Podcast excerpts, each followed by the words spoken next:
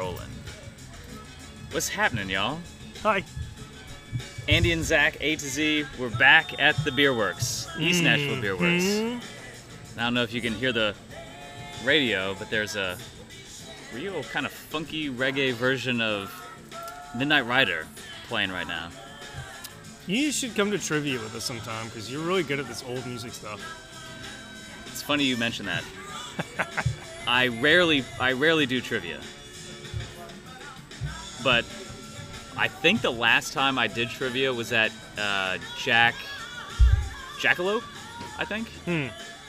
and it was, I think, well, at least one one part of the trivia was uh, was music, and I was with a big group of people, and the question was, or you know, the prompt was this um, Aerosmith line Hmm. from from some song, and everybody was like, "Oh, it's um, it's Walk This Way. It's a line from Walk This Way," or you know, one of the, you know, What was, obviously. what was the line? I can't. Well, so I can't remember right off the top of my head, Okay. but I knew that they were wrong, and I was the one. I was the one guy in this whole big group of people, and I was like, I am pretty sure that is wrong. What was the answer? The answer was Sweet Emotion. Oh. It was a line from Sweet So Emotion. it was Aerosmith. So it was Aerosmith. Okay. Yeah. So that's the thing is they were close, but I was like, mm, you guys are wrong. So it actually took a little bit of Convincing. well, I guess gumption on my part to Go speak up and be like, "Hey, listen, I'm not, I'm not even a huge Aerosmith fan, like from the get-go, but I've listened to untold years of classic rock radio, and I'm pretty sure the song is Sweet Emotion." And everybody was like, mm, "Who's this guy?" So I kind of, you know, I kind of went against the grain, and I was like, "Hey, I could be wrong, but I'm 99% sure," and it was. Oh, and I got some props and a free beer, and it was fun. Look at you going out on a limb. So all that to say, if you want me as a trivia partner, to be fair, I am probably useless for the vast majority of trivia questions, but I pull out a little zinger, a little gold star every now and then. I'm usually there for arm candy and beer drinking. I'm not good at trivia. I just here's here's why. I've never really been into most pop cultural things. Sure. Like most shows, whether from the 80s, 90s, 2000s, most TV shows, music, movies. Haven't seen it, haven't heard it, haven't watched it. I just don't like. It's not that I don't like music and I don't like movies and I don't like popular TV shows. I just, I, I'm learning, I guess, through my experience through trivia that there are a billion shows out there that everybody has seen and I have not, and a billion shows or TV or movies and songs, whatever. I'm like, y'all. Now that said, the last time I did trivia, going back to the music thing, it was like an easy one. It was like the yeah yeah yeahs. Mm-hmm. That was one that I knew.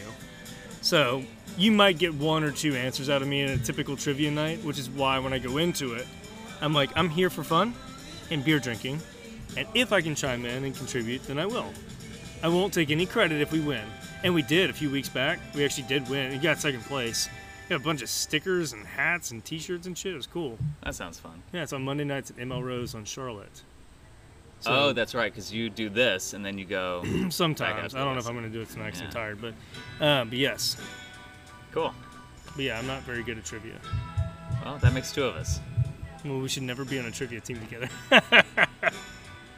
Unless it's something highly specific. I mean, speaking of like TV shows and being blissfully unaware of most pop culture references, I'm largely the same way. But if it was like a Seinfeld night or a Simpsons night, never watched either. I could destroy. See, I'd never watched either of those shows. But I have a deep knowledge. The the number of television shows I have deep knowledge of, I could count on one hand.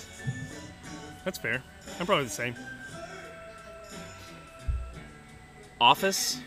Office, I've seen most episodes, but I am not. It trips me out how hardcore people are about The Office. Like our buddy Jesse Riley. Everybody's hardcore about The Office. Last last year, do you remember this? When we went to visit um, Jesse up in Denver, it was his birthday weekend, Mhm. and remember we walked into the house, and Hillary had put up those birthday decorations. yes, from The Office. And it was a Office reference, right. and it totally went over my head Same. because it was literally because the whole joke was it was shitty birthday decorations. It was literally duct tape and black balloons hmm and in in like uh, you know Times New Roman text, "Happy Birthday" Yeah. on a banner, and this is just goes to show how much of a stereotypical dude I think we both are. I was just like, oh, that's nice. Same. I was like, that's really cool. I Oh, like that's that. nice. Happy birthday. Happy birthday. This You is know. a great sign. like she duct taped black balloons to, the wall, and it it did not occur to me in the least that those were bad birthday decorations. right. I was just like, ah, okay. Or me, I was probably like, well, maybe black is all they had. right. And so so I told We were Hillary, out of all the other colors. so I told Hillary, I was like, oh, that's look, B. I told Hillary, I was like, oh, nice decorations, and she was like, oh yeah, it's from The Office, and I was like, uh. Okay. Cool. And then we watched the highlight, and I was like, okay, in context, I can see just how bad this looks. Right. But yeah, it just goes to show. I'm, I mean, I'm the same way. I've never watched The Office, and after a while, like, I don't want to be one of those curmudgeon people. Now, my brother is much more of a curmudgeon than I am. He like will hard. He's seen The Office though, which makes no sense to me. But like, you know the movie Fight Club. Of course. Everybody has seen the movie Fight Club. My brother's like, ah, people talk about it too much. I'm never seeing it. And I'm like, well, that's really unfortunate because it's a great movie, but at least read the book. At that point, I'm like, just read the book. Sure. You're not gonna watch the movie, fine, but read the book. yeah. So anyway, He's just one of these guys who, uh, if it's cool, he doesn't want to have anything to do with it. I guess. Or if it's Well, same with books. A lot of people like to read fiction, like uh, the Lord of the Rings series, Harry Potter series. I don't know, uh, what's the Twilight series? There's been a lot of very popular fiction books over the last 30 years. Well, Lord of the Rings goes way back. Remind me. Lord of the Rings is probably, probably 60s. Right. So, anyway, 50, the only fiction years. that I've read in the last like five years is Kurt Vonnegut. Mm. Really, and then everything else I read is nonfiction. I, I, I have personally very interesting subject matters that I like to read about. Everybody else doesn't give a shit. I am very fascinated by the books I choose. Yeah. Can you name this artist? Hang on.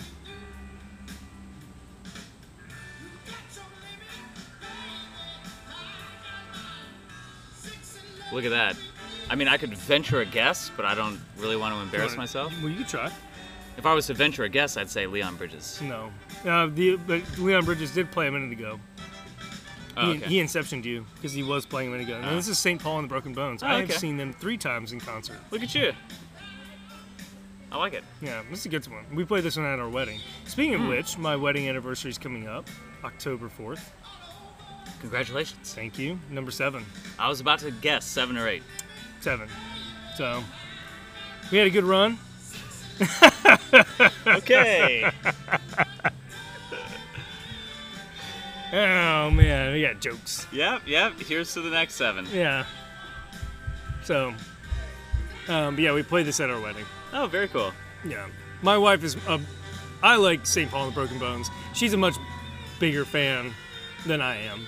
Oh, really? I, I mean, I like that, but like, I don't, I'm not like, oh my God. Yeah. So, You know, Anyway. this this particular style of music reminds me of uh,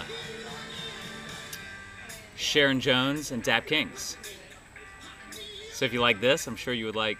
So Sharon Jones passed away a couple years ago, but uh, she was a pow- you know one of the classic powerhouse soul singers, and kind of had like a you know one of these like um, uh, horn section funky like backing bands and uh, I saw them open for Tedeschi Trucks Band way back when, Oh. and that was a, as you can imagine, a really cool show. And uh, I kept up with her music for a few years, and uh, she had uh, some sort of cancer, and she passed away. She, I, I think her story was is she got she got relatively well known, obviously late in her career, Hmm. Um, and I think there's a documentary. There's like a mini documentary out about her. But in any case, all that to say, if you like this kind of music, or if you're if Megan does, um, you might dig into some old Sharon Jones. Okay, Yeah. I'll take a look. Yeah. I'm kind of in a music funk right now, anyway. Mm. There's not really anything I want to listen to. Mm. On Friday night, I hung out with my neighbor Josh, and we were listening to like Powerman 5000 and Mudvayne and Static X. this, this shit we like when we were teenagers and skateboarding, the kind of stuff Oh, that we were listening right. to, and so it was very much a throwback last Friday. We were having a good time. Yeah. He also was quizzing me on musicians and songs, and I got them all. Nice. There you go. Yeah. We also found out that we both played clarinet. Did you know that? You've told me that you played clarinet. I played clarinet for four years, Wow. and then I was in choir for two years. Which It's is hard. It's hard to sing and play clarinet at the same time. I managed. nah, that's the only thing that disappoints me about having ever really pursued any more music. No, I'm not saying I was a great musician, but I spent six years doing music. Mm-hmm. So, and then I dabbled a little bit in guitar. I know you're a guitar player. I own a guitar and an amp. It's not strung, but I could string it. I, I own the strings. It's right next to it. Dude, there's only one step left. I know. So all that is to say, I kind of wish that I had kept up with music, and I just didn't. And and then it's one of those things I keep looking at, and I'm like, I should just either start playing it or sell it. But it's sitting out. It's just a tease. You should string it up, and we should record podcast music. We should have like an intro, like guitar duel, like sound effect. Buddy, I can't play guitar. I'll I teach you. dabbled. I'll teach you. Okay, It'll be fun. it would be fun. I would like to play more guitar, but here we are. Okay. Well, before we get too far off the rails, Okay. sorry, I've been 12 minutes. We're talking about Fitness. We're talking about fitness. I think. I think. Welcome back to the Fitness Podcast. Uh, specifically squats.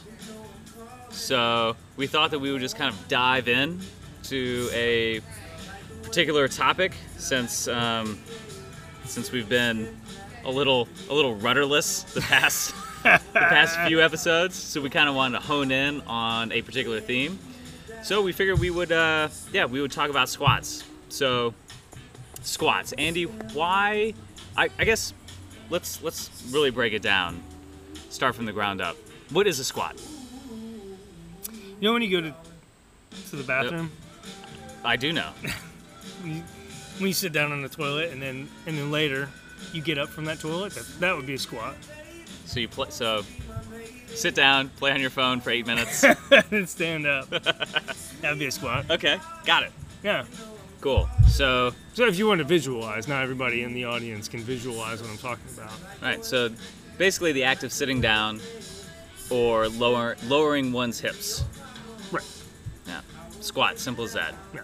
Cool. I like to think of in the hips move almost like in an elevator kind of style. Right. Up and down. Up and down, not side to side like uh, like you're dancing, or side to side like a hinge. Mmm. Like you're. Front to back would be hinge, side to side would be dancing. Ooh. Front to back could be dancing too. That's I mean, yeah. depending on how you And dance. front to back could be some you know after hours activity. Hey, But we're talking about you know. ver- moving vertically. You remember from uh, middle school dance? No front to back. Right. No front to back dance. Right. So, squatting is where your hips are displaced vertically. Up and down. So you could give me some sort of pushback here. I I kind of like in the in the workshop curriculum. I basically say that any lower body exercise can be categorized as either squat or hinge, or at least squat dominant or hinge dominant. I would agree. Um, there are other coaches in our industry that um, I think sort of subdivide those out into into different components, like an inline split squat or inline lunge, and lunge would probably imply locomotion or whatever. I don't really. I call it squat, deadlift, or hinge, single leg, squat, single leg, hinge Yeah.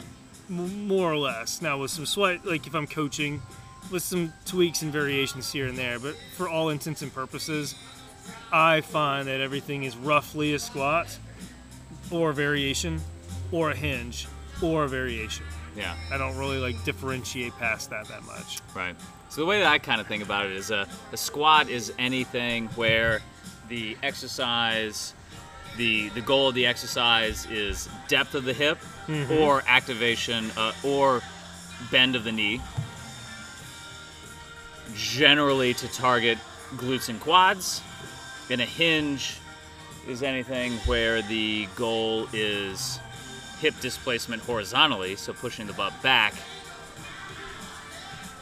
in order to get hip flexion and hip extension, with the general targeting goal being the glutes and hamstrings. Right. Now, of course, there's large overlap with all that stuff, but I think it is important when you're doing any given exercise that maybe is outside of the pure squat or the pure deadlift, so like lunges, any sort of single leg work. It's kind of important to really think about like the difference between those two patterns.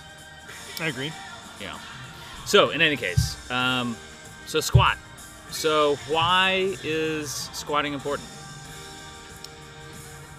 Well, if I wanted to take this from like my 80 year old client's perspective, when I first started working with him, um, he would often use like his like if he got out of a chair, he'd have to use his arms and like struggle to get out of a chair. Now he's 80, he's older, so whatever.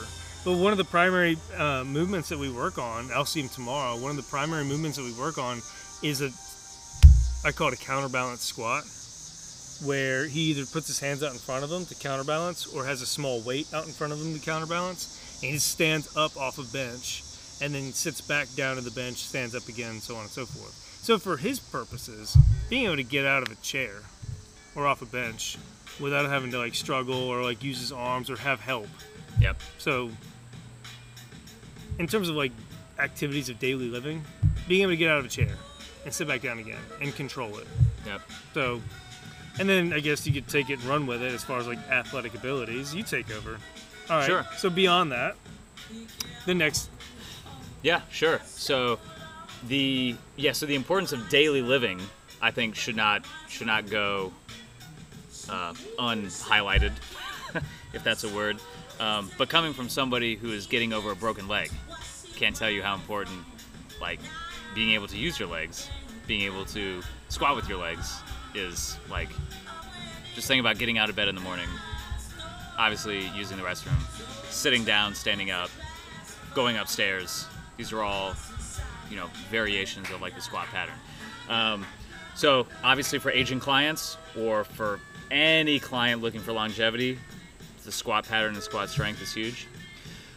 Looking at more like let's say performance and uh, you know maybe like strength and muscle gain.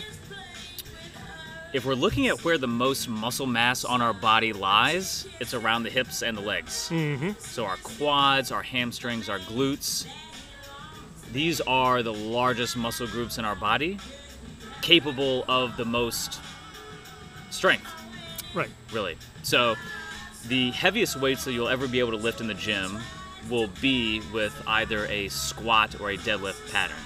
Usually deadlift. Usually people can deadlift a lot more than they can squat. Um, but that's not always the case, especially when you're talking about upper, upper, upper, upper, upper limits Sure. of strength. But all that to say, if you're someone who's looking to um, find your strength potential, it it pays to squat. Right. If you're looking for muscle growth, it pays to squat not only for the muscle mass that you will get in your lower body, but also through the entirety of the rest of the body. Now, we might we might mix a little hard science with a little bro science here, but um, you know the traditions of you know bodybuilding and strength training tell us that a strong lower body and a big lower body uh, can help translate to a bigger and stronger upper body. Mm-hmm. That could be due to any number of things, but um, you know just the uh, general like hormonal response, whether that's testosterone, whether that's growth hormone that your body generates when you're working your lower body hard, specifically with squats, um, that can translate into muscle growth uh, for the rest of the body. And I will say this anecdotally. There's There's no hard measurements or science behind this. But what I notice is, coming from someone who's been doing nothing but upper body for six months, I've noticed it just in the past couple months. Now that I've started doing more lower body exercising, now that I can walk again, my upper body has been blown up. Yep. Well, same. I mean, I've been keeping up with lower body to the best of my abilities, but now that I'm like starting to do upper body stuff and I've been eating more, I get a pretty sick pump in the gym now. Yeah. Being able, and, and also being able to do both unabated. It's kind of Yeah. nice. So there's something to that. Yeah. Granted, Well, it- it's the body is one piece, Right. you know. If you want to be a stronger, faster athlete, you have you don't I mean you don't have to squat, but you probably ought to squat. Yeah. more like more mass in your lower body means that you can sprint faster, jump higher. If you're a football player, push against other players harder. Yeah. Um, for most of us people that don't play sports anymore, just the, if physique goals. Well, and here's the thing too: is it's not just like the hormonal cascade that happens from like heavy lower body training, but also that increased muscle mass is costly. So it's easier to burn calories and maybe change body composition if you're doing a lot of heavier, or not heavier, but heavier and volume lower body work. That increased muscle mass and size and strength helps burn calories and you know burn fat. So if you're trying to recomp and you're skipping leg day, a little harder to do. Bad do. form. Yeah. Yeah. So, uh, and then you know, again, if most people that we work with just want to look good, feel good, and who doesn't like a good butt? Who's like, I really like flat butts. So, you know, the point I'm trying to bring up is beyond daily living and beyond athletic prowess. If you're trying to build strength and mass, burn calories, burn fat, recomp, look good at the beach in your bathing suit, lower body strength work like squats and deadlifts are imperative for that. Yep. Yep. So it doesn't really matter. And here's the thing: is that, that it crosses, it checks all those boxes. Like now, my 80 year old client's never going to squat body weight at this age, and that's not the point. But Right. like, Yeah. just because now that he's getting stronger in squats should mean that going up and down. That was the other thing. He's going up and down stairs. He was having difficulty. So, it, well, that was more of a balance thing. So we work on some balance required squat variations. But yeah, so he can get out of a chair, go up and down steps, and have less difficulty and be a little bit more balanced. Yeah, we squat. Mm-hmm. Now I modify. You know, I'm not throwing a safety bar on his back. Here you go, William. But yeah, so it checks all those boxes. It's Yep. activities of daily, daily living. If you play a sport, doesn't really matter what sport, because you're going to use your lower body for. Unless you're an e-gamer, I can't think of it. What are, what are most sports that your clients play? Mine's like tennis, golf, Cycling. cycling. Those are. I feel like there's another one, but doesn't matter. Point is, all these recreational sports or uh, bowling. I've got a client who is a really good bowler. The fact that he can stabilize on one leg in sort of a mm. split stance when he goes to release the ball, and he's told me because he's lighter, he's lost some weight, and he's so much stronger, he bowls so much better. Yeah. So, having a strong lower body base of support allows you to do a whole lot of stuff much better, and you also look good, feel good, can perform. Yeah. So, doesn't Yeah. really matter what the goal is, you'll achieve it. Right. Yeah, I would venture to say, you know, if you had to if you had to limit yourself to one exercise for like longevity and to cover as many to tick as many boxes as possible, I would say the squat family would would be it. I agree. You know, just think about if you want to get as strong as possible, probably pace the squat. If you know, if you wanted to maintain your mobility for as best you can, as long as possible, if you were limited to one exercise, it would probably be in the squat family. Now, of course, a lot of kettlebell nerds would say, "Oh, the get up." Well, yes, and that's a whole other conversation. But don't forget that really half of the get up is the lunge. And Yeah. the lunge is a one-legged leg squat. Yeah. Yeah. Yeah, well, I imagine it would be very difficult to do a really heavy get up if you have a weak ass lower body. Right. Right. It's kind of part and parcel. Yeah. So, uh, Well, and I'll admit from my own experience, now that I'm starting to hold bars again, I don't have any issue. My lower body, so I haven't been able to hold a bar because of my bicep tear. I haven't been able to hold a deadlift bar. But in the last couple weeks, I've been re-exploring it, and the most weight I've been able to get to is about 155 pounds, which is about 40% of my 30%, 40% of what I can do. And it feels like on my lower body, it feels like nothing right. and I, I don't think that's an accident because even though I tore my bicep, I was able to continue squatting with the safety bar over the last six months. So mm-hmm. I was able to maintain my squat numbers, my strength, and my lower body mass. Even though I couldn't deadlift, I still could squat. I don't think it's any accident that as I'm reintroducing the deadlift, that I won't have any problems getting up there. It- the limitation will still be the arm. Sure. But my lower body's like, I got this. I can handle this, no problem. I haven't hinged in mm. six months. And yet, now that I'm starting to hinge again, my lower body's like, no problem. Yeah. Fine. And I think it, it goes back to, we've talked about this in an earlier podcast. It goes back to like training while injured. If you train the unaffected limbs, the atrophy that you find in the affected limb is less.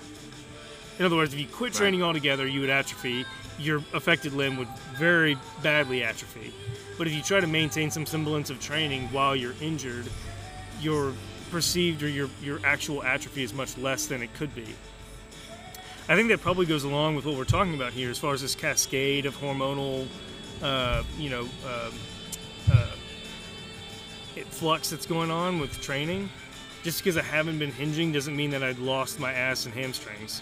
Right. Like, I still have some mass in my ass and hamstrings that are going to allow me to pick up some heavy shit. And I've only been squatting.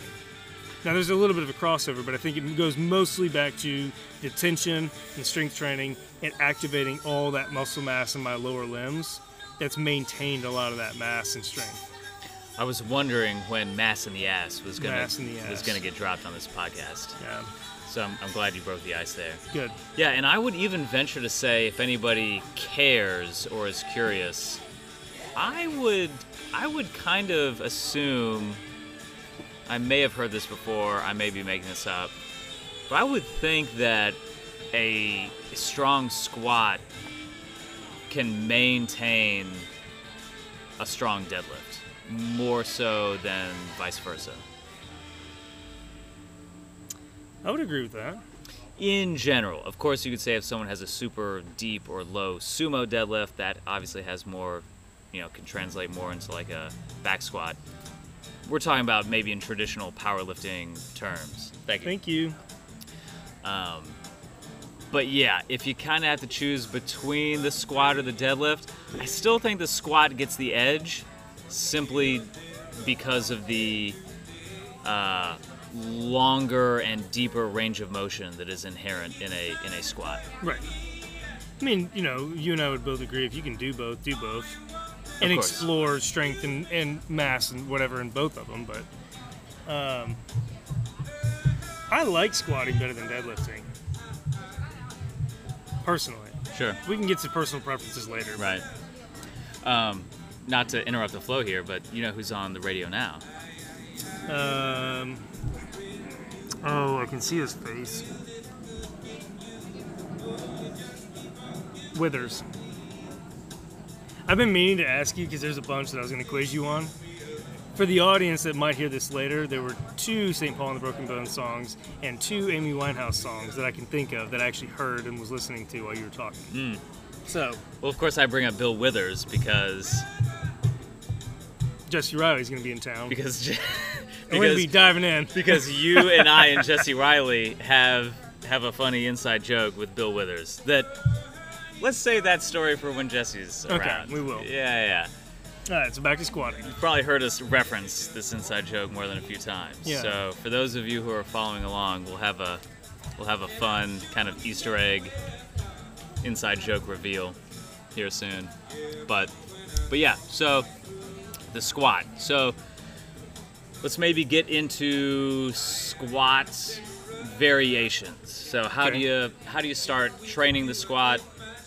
Let's say for a new client, depending on goals. We can talk about variations, different approaches. Where do we start? Where do we start with the squat? I think the easiest one is the goblet squat. Well, one of two, depending on the client and their abilities and their um, training age. Either, I'll say one of three. Oh. Yeah. Here's one, and you, you'll understand the third one. The first one is a counterbalance squat, where you take like a light plate, like a 10 pound plate, and you counterbalance it as you squat. I just want to see what it looks like. Just holding out at arm's length. Well, you, as you squat down, press it out, and then as you come up, I bring it in close because otherwise, then your front delts are going to be murdered. So I just have them count, like either throw hands out, throw hands, either throw hands out, or a 10 pound plate to counterbalance and see what their squat looks like. So there's that one. Yep. Then there's the goblet squat, like a light loaded goblet squat. Now, everybody listening right now is going to be like, why not an unloaded body weight squat? And That's what I'm thinking. reason is That's because I am so curious. we are going to load a squat at some point, so why wouldn't I just load it? A. And B, load changes mechanics. If you counterbalance, your squat looks different. If you goblet, your squat looks different. If you front squat, your squat looks a little bit different. If you back squat, it looks a little bit different. So, depending on where load is manipulated around your center of mass, your squat might look a little bit different. So, that's why I have three, I'll say like day one squat variations, the counterbalance, see what it looks like. Goblet squat, see what it looks like. So the difference being goblet squat, you have a light weight at your chest.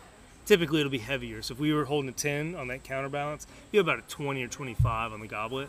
Mm-hmm. Just because that's, I think, enough weight. 20 pounds is really nothing. Like most people go about their day to day picking up something roughly 20 pounds, 15 to 20 pounds. So I don't think that's a good, anything less than 20, I don't think is a good weight. sure. 20 ish. Yep.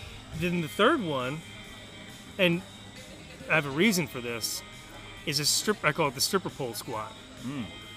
Where you hang on to. Technically, this is the only unloaded. What sort one. of clientele are you serving, Andy Van? my late night Andy Van. clientele. Um, no, the the stripper pole squat would be if you were You're going in for those 4 a.m. sessions. Going in for I, those I couldn't help but notice. after hours, late night. So all, so basically Catching your clients after a long shift. yeah, Okay. yeah. Start start my That's day. hey, that's a market. yeah. I That's mean, a market. those ladies probably lift. That's another discussion. Depends okay. on what club you're going to. Stripper pole. yeah. oh man, I have a story for off air. I've never been to it, but I've seen it from the interstate. There's a strip club like somewhere on the Tennessee Alabama line. Oh boy. The only reason I've seen it is when I went to Alabama to go to a UT game, but okay, that's a different story. I'll tell you off air. So anyway, stripper pole squat is hanging onto a very sturdy something like the like a, a squat rack, or there's a pole in my new gym space. It's a fat pole, so I have a pole hanging onto something stable, sturdy, and doing a squat. It could be a horizontal bar, like like a railing. It could be that too, but something that's stable. Hang on to it hmm. and squat. Okay. You know? Do you know why? Would you like to venture a guess?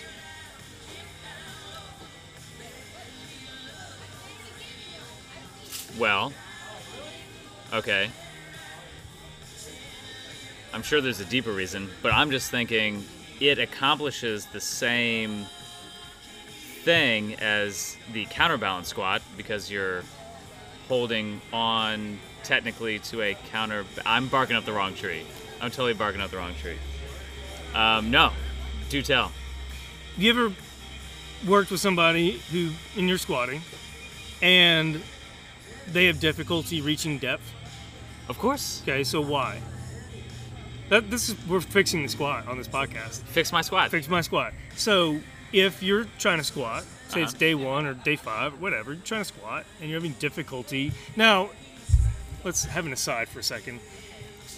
For the purposes of this discussion, we'll say depth is roughly about like where your hips, where your your um, femurs are parallel, or your hips and your knees are about the same level. Sure.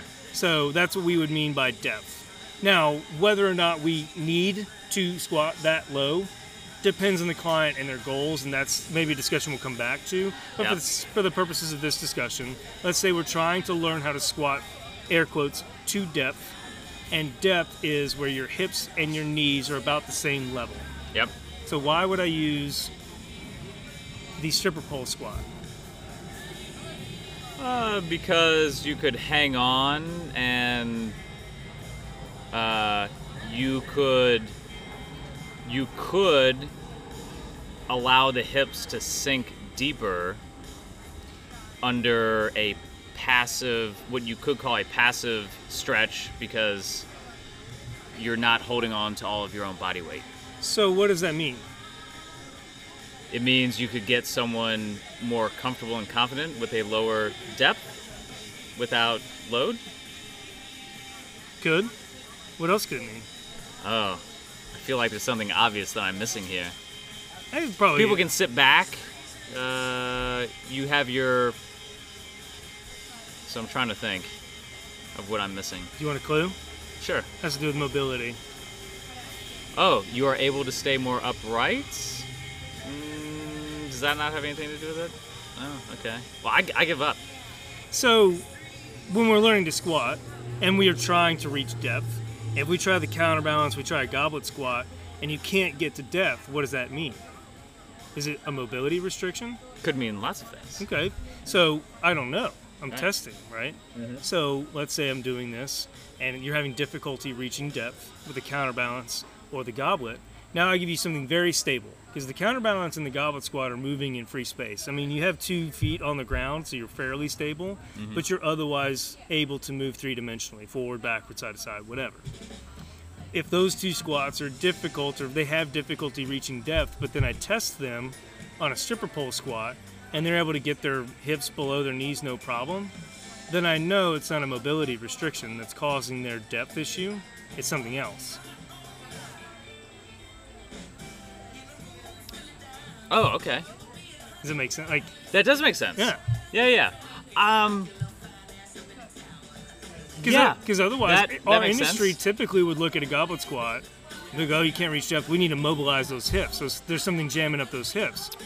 Right. What I'm testing is whether or not there's a mobility restriction, or if it's just either comfort with the squat variation. Because Yeah. when you're hanging Yeah, on to something yeah. stable, you're more comfortable. And if that's the case, okay. if you're able to hit depth under more stable conditions, it's not a mobility issue. It's either a confidence issue, like you're in your head about it, or a stability, like a core strength, core stability issue. yeah. In which case, global strength training will likely clean up their squat. I don't need to hammer their hips with this or that mobility drill. I just need to find a variation that's going to let them feel comfortable getting there. Yep. So that's why I do that test, especially if the first two don't look as. I think honestly, for most people who are brand new to strength training, it's really just a comfort thing. It's an Yeah. awkward exercise, but again, this is a test to see what they can do. If they don't pass the arbitrary depth test, lots of air quotes here, they don't pass my arbitrary depth test. I'll just have them do a stripper pole squat. If they're very comfortable comfortable going to depth that way, then I know there's no mobility restriction. It's really just either confidence or core stability thing, and we can work on that. Sure. Sure. Okay. Yeah, that makes sense. That makes sense. I like that. Yeah. I like that. Um, in in my go-to curriculum, if you would call that like a mobility clearing test, like Sure. let's say, my version of that is an all fours rock. Yeah. I thought you would get it because I was thinking that you would think of an all fours rock. I was not thinking of that. Yeah. No, I was thinking, which, again, we might be splitting hairs here, but I like I like being able to hold on to something and squat down because um, I was just thinking, especially for myself, with having mobility restrictions on my ankle, is being able to stay more upright. Which I guess if you're doing a counterbalance squat, you're able to stay more upright. Well, same anyway. with the goblet squat. They're Yeah. all more upright squat variations. Yeah, but yeah, yeah, no, that's good. So I think that, um, and the all fours or the all sixes, two feet, two knees, two hands. Oh. That adds Oh, up to six. Okay. I was like, where are you coming up with two extra hands here? So yeah, so you could say all fours is really six point, or, Sure. or the six point, six point rock. Well, it's the same thing. It's a much more stable variation because now you have six points on a stable surface. Right. And if you can hit depth, then we know that there's not a mobility restriction, then it's something else. Right.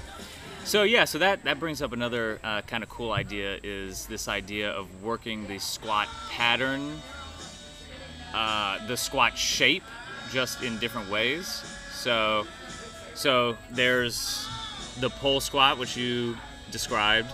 There's the all fours rock back, which I'm alluding to, which for anybody who's not exactly sure, just imagine being on hands and knees on the ground and literally just rocking, so staying on your toes, so not collapsing your feet down. Right. Staying on your toes and just rocking your oh boy, what are they doing over there? Rocking your butt down to your heels. Right. And that's essentially the squat motion, but being horizontal to the floor as mm-hmm. opposed to vertical. Mm-hmm. So that's another way that a lot of folks will check for neutral spine in the squat, which is alluding to exactly what we're talking about here, like mobility. So, like the butt wink idea. Typically, we would check for butt wink on that all fours posture and see how that translates or doesn't translate to a standing posture. So again, it's still butt forward, butt back towards the heels. The only thing you're changing is your orientation to uh, to gravity. Right. So you're just putting people in a better, in a more optimal position to be successful. right, And at the end of the day, that's I think what any of any of my assessments. Again, air quotes because I don't really, I don't like the idea of like a, an assessment, other than let's see what you can do and what you like. Yeah, So that's my assessment. What do you like? What do you want to do? Let's see what you can do.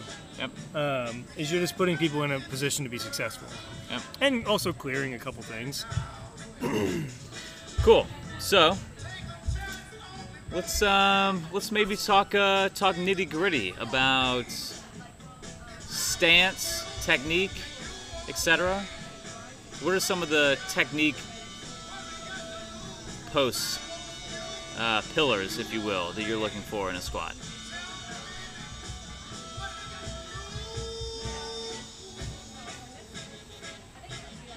I usually I, I take the Dan John approach. I'm like just sit between your knees, Right. but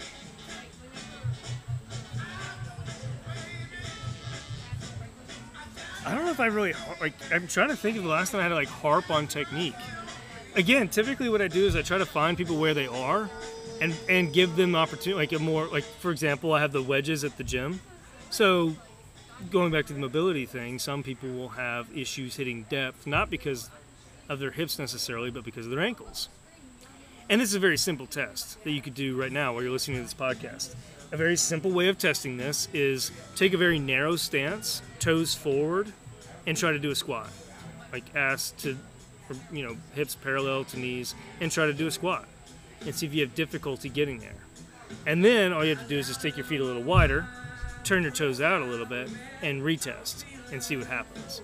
Now, what we're doing effectively is changing ankle positioning and allowing for more flexion, dorsiflexion hmm. in the ankles, which allows people to sit a little bit deeper into their squat. That's why when, I, when if I'm coaching a squat, I'll watch a couple reps and I'll be like, and I'll watch their heels. And the heels are a telltale sign for two reasons. The first is you'll often see people sort of corkscrew their heel. It'll it'll sort of move around like it's trying to pivot, and people keep putting their foot back. And it'll pivot Right, right. and they'll put their foot back. I'm like, just leave your foot there. Right. So there's that. And then if their heel tries to come off the ground, it means again they're trying to sacrifice some mobility restriction somewhere in order to hit depth. So I just meet them where they are. I've got my heel wedges, or you can take two like five pound plates and just slide them under people's feet and eliminate that mobility restriction in their ankle. Almost universally, it cleans up everybody's squat. Yep. So that's why I have the heel wedges at the gym. Is I'll just watch what their feet are doing, and I'll be like, why don't you try a little bit wider, try a little narrower, toe out, toe in, like toe in a little bit, whatever.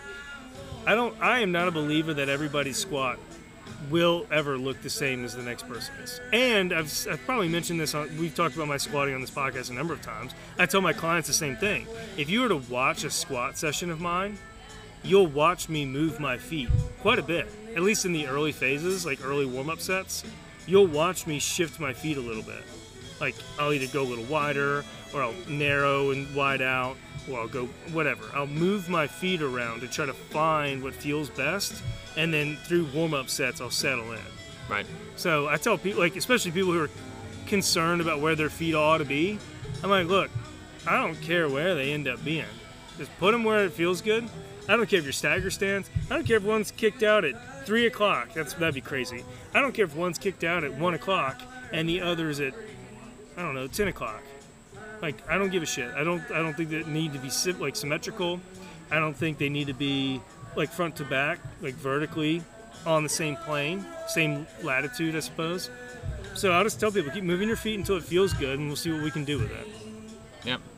Yeah, that's kind of what I was fishing for. Was this idea of heel lift? Right. So, yeah, finding width and angle of turnout is all up for interpretation depending on the individual. Um, and, you know, there's something to say about a, um, I don't know if you would call it a Hindu squat, where you're actually squatting on your toes and like the knees travel way forward. I don't know if you've ever seen that particular I think I just saw a video on Instagram variation. where you is it a balancing kind of thing? It's like an up body weight unloaded, and you like literally squat and drive your knees forward and lean back. Well, that would be like a. That would be like a. Um, Maybe I'm thinking of something else. that would be like an exaggerated version of what I'm talking about. Okay. But yeah, if you were just to squat down on your toes and letting Right. your knees travel forward. Right. And of course, thanks to knees over toes guy, deep knee flexion away over the toes is now very much in vogue. Right. It used to be not, and I still get that question, and not as frequently as I once did. I don't know if you do, but people are like, "Shouldn't my knees not travel over my toes?" I'm like, "It's fine. Yeah. You're gonna be fine." Yeah. Which, just like anything else, it's a position, it's a range of motion that you need to train, you need to ease into. Right. But um, And really, if you run into issues, it's more about load management than right, more often than not load management than like biomechanics. right, I mean, they're, they're intertwined, but point being, yeah. If you're having problems with your knees and your squats, and it's probably a load management issue more than anything else. Yeah. I just think, you know, if you're going down to check your tire pressure, how do most people normally squat down? You squat down on your toes, Oh yeah, right? It's just like a, that's the beauty of an unloaded squat too. Is you can kind of fuck around with yeah, and your knees are way forward, Right. is, is, is the idea. You can be on your toes, your hips go way down, you can hunch over, you can get all the butt wink in the world. Right. Yeah. Like, who cares? It's an unloaded squat. Yeah. So all that to say, ankle mobility plays a big role. So does your hip mobility and anatomy. So you were alluding to having different angles of turnout. Some of that is certainly probably due to soft tissue restriction or mobility, but also we've seen people's hip sockets are not symmetrical. What, counter nutated? Is that what that's called? Something like that. Yeah. Um, so your your ball and socket joint in your hips could be pointing in Different directions. Yeah. one side versus the other. That's that weird thing that we all assume that the human body should have some, like, symmetry to it. And yet it isn't. Right. There's very little symmetry. Yeah. So, like, who cares? And also, what would be the goal of a symmetrical squat? Like, you don't get points for that. They don't give out gold medals at the Olympics for having a symmetrical squat. Right. Again, going back to something that we harp on a lot on this podcast.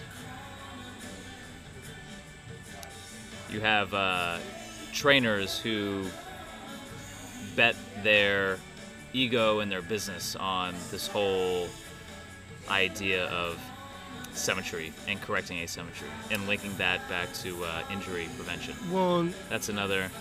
here and that, this is another podcast, but the issue there is is while they are well intentioned, it is like fitness gatekeeping. That's why I don't even like the idea of like a like a formalized assessment. I'm like, you're here and you want to work out. Let's figure out what you can do, what you like to do, and then let's and what you need to do, and let's marry that. And I'm gonna meet you where you are. Yep. Yep. Again,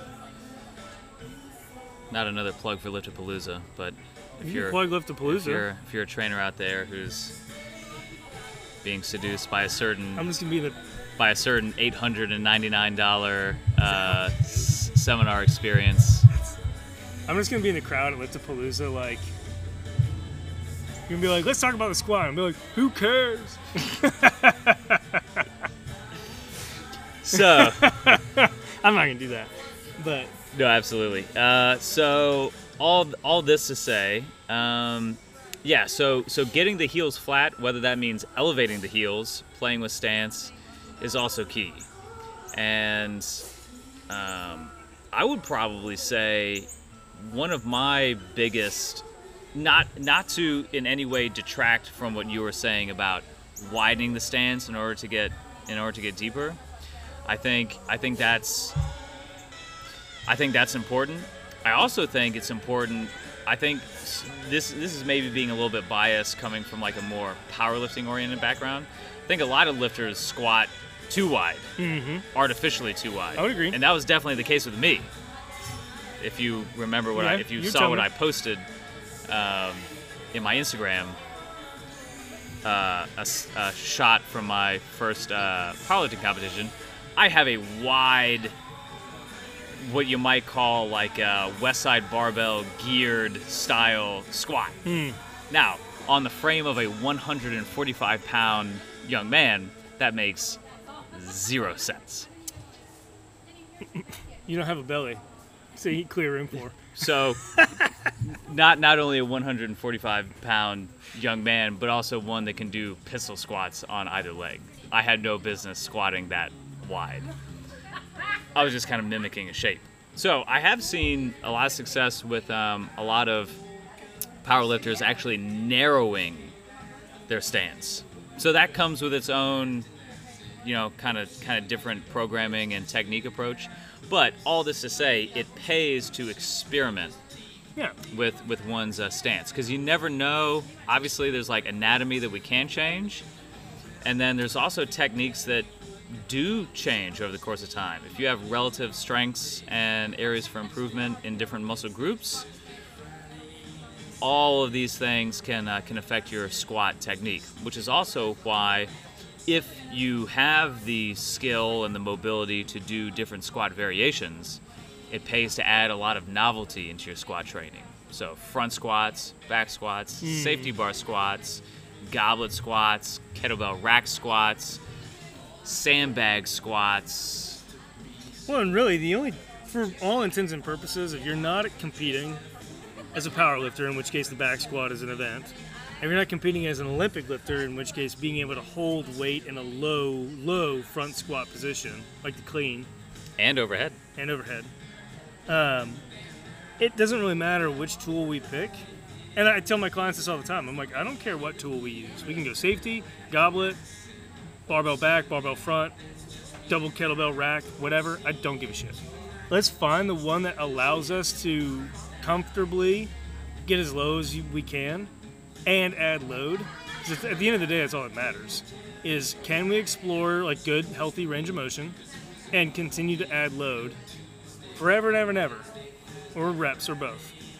And who cares? Like, Yeah. there's no rule that says you have to back squat or you have to front squat. And actually, almost universally, my clients prefer the safety over the barbell. Hmm, now, sure. I've been safety squatting for six straight months. I'm kind of over it. I want to go back to front and back squatting because I like it. But Yeah. it doesn't really matter. The point is, these are all different tools and variations to explore and have fun with. Yeah. Doesn't matter which one you pick. Just Yeah. rock it. So maybe let's uh, let's wrap up on some insider tips and tricks. And also your favorite and least favorite squat variation. Oh, okay. Mm. Cool. I like that. Um, so let's see some some tips and tricks. Uh, you know, one thing is uh, when I am back squatting, I almost always warm up with front squats. You've probably noticed this with us training. I have. Usually, my my first squat of the day, no matter what the workout entails, is a front squat set.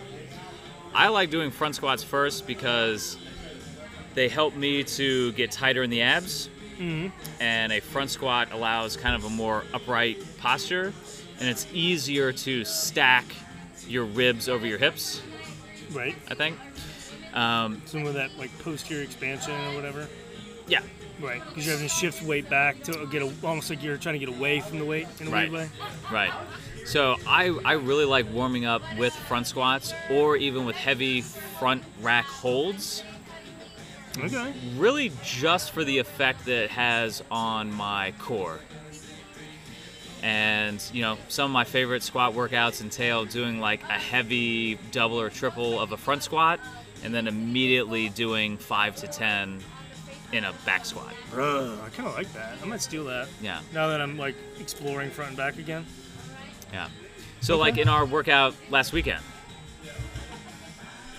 Granted, I'm still I'm still working on my squat because if you haven't heard by now, I shattered my right leg six months ago. so I'm, I'm just now getting back into it. But what we were doing, um, I was basically doing five or six front squats and then five or six back squats. Right. And um, the tendency tends to be for a lot of people and for myself especially when you're when you're so back squat dominant and that's like the only thing that you're practicing or the only thing that you're training you can really stick your tailbone way out and you can start getting a little too extended in your back Hmm. and you can start losing the core just because like your you know your hips are dumping and your belly is sticking out so that's kind of just a, a general tip that i like to throw out for all my clients and anybody who's curious on squat training if you are adept at both front and back squats is doing front squats as a warm-up and in conjunction with your back, back squat work because you might find that the front squats remind you of just how tight and engaged your core can and should be. Hmm. Also like um, double kettlebell front rack for the Oh. same reason, Right, yeah. but also um, for the abs part of it. Yeah, I tell people all the time, I like, they're like, "What's your favorite ab exercise?" I'm like, "Front squat." right. I mean, that's that's a joke, but it's also not a joke. Yeah. Anybody who's ever like dipped under a heavy front squat and done a few like eight reps, your abs are on fire. My favorite. Now it's not flexion and like so whatever, but it, like favorite core. We'll say core exercise. Favorite core exercise is heavy front squats. Yeah. Holy shit. It's hard for me now, like when I think about core training, direct core training, to have anybody do anything that's lighter than a goblet, like a pretty like substantial goblet squat. Mm-hmm. Like I like pull off presses and I like chops and stuff like that, but after a while I'm like, just have this bag, this big sandbag, and see what you can do with it. Yeah. So, anyway, So, favorite and least favorite? yes, you go first. My favorite squat is probably barbell front squat. Same. Yeah. My least favorite is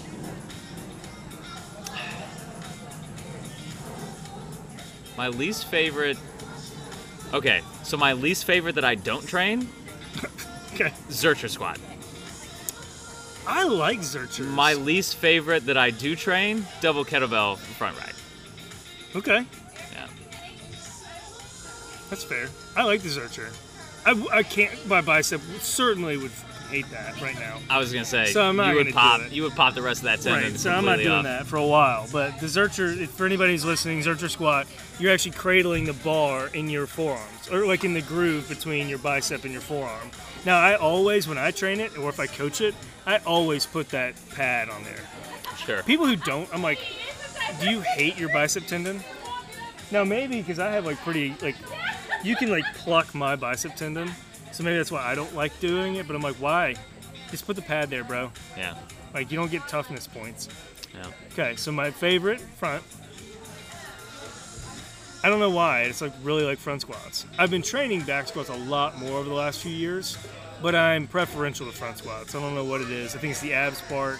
I can clean grip and it feels pretty good, and I can hit depth because it's a more upright squat. So it just agrees with me pretty well. That's one of my favorite squat variations. My least favorite that I I don't know if there's one I don't train. I'm trying to think. It's been a while with my arm. It's been hard, so Right. whatever. Um, my le- my least favorite that I do train though is uh, Bulgarian split squat. Okay. Um, I've been doing more front foot elevated split squats, and those Mm. are also awful in a different way. Uh, but Bulgarian split squats are probably. I'm pretty good at them too. And that's the irony. Is like I actually am really good at it. But anyway, Bulgarian split squats just kick my ass, Yeah. literally and figuratively. Yeah. I just recently started incorporating Smith machine Bulgarians into my workout. How? Uh, so You racking the bar? Smith rack in the back squat position Okay. and rear foot elevated as per usual. Okay. So you don't have to worry about the balance component, Right. essentially. That's why I like the hack squat at Gym 5. Yes. To be fair, I was a little skeptical as well as the uh, with the Smith rack Bulgarian, um, but it, it works out. You ever done a Hatfield? Is that pins up? You hang on to the rack. Oh, you know what? You have to have a safety. To I have it. a client who has. I personally have not. I've done it. I like it. So it's the same thing. We're going back to the stripper pole squat or like hanging onto a Mm. railing. A Hatfield squat is literally you have to have the safety bar because it wraps around your neck. Have to have the safety bar, but you're literally hanging onto the squat rack, usually by pins. So it's the same exact thing. Now the difference is we've now added instead of just the two points of contact with the feet, now we have four. Kind of going back to the one on the floor, the four points. Mm-hmm. Same thing. Only this is moving vertically again, where you've got four points of mm. contact, a little bit more stability, kind of like your safety. It's a more stable version of the Bulgarian split squat. Yeah. Name this one. Is this the new? It's not new. Um, it's rel- for her. It's relatively new. Oh, I was gonna guess Kacey Musgraves. Yeah, that was a good guess. 'cause that's right. Velvet Elvis. Oh, is- Velvet Elvis. Yeah. Oh, this is off of uh, her last album. Off air, we're going to talk about how you know Kacey Musgraves' music because uh, you listen to ACDC most often. Dude, Kacey Musgraves is a punk. She's great. She's she's a punk. She's Yeah. a punk rocker. Uh, no, I know she just came out with a new album, so I wasn't sure if this was off the Uh. I have to go look, but Yeah. yeah, she's great. No, we saw like- her. We saw her at Bridgestone. Hell yeah, Yeah, she was great. She sang "Golden Hour," that's the name of the. um, and then finished it with "Golden Shower" at the end. Mm, Yeah, I was like, I kind of figured she would, because she's kind of a punk exactly. in a good way. exactly. Yeah. She's uh, yeah, she's a punk. I loved her first album the most. I thought the writing was a lot more creative and a lot more like in your face. Mhm. So if you if you haven't heard her first album, I don't remember the name of it, but I liked her first album the best. Mm. So anyway, all right, Right cool. Well, we fixed your squat today, and we introduced you to some Kacey Musgraves and some St. Paul and the Broken Bones and Sharon Sharon Jones. Sharon Jones. So Yeah. all right, I think I, I think I'm done talking about squats for today. right. Yeah, I think that I think that pretty well covers it. So, uh, Dude, again, by the time that this episode comes out, uh, Liftapalooza will probably be happening or soon happening. So if you haven't gotten your tickets by now, um, you're probably just about out of luck. get on that. Yeah. But um, yeah, the squat is squat's an amazing exercise, and it it might be one of my you know hey if we're only breaking down the major movement patterns into s- squat, hinge, push and pull. Um,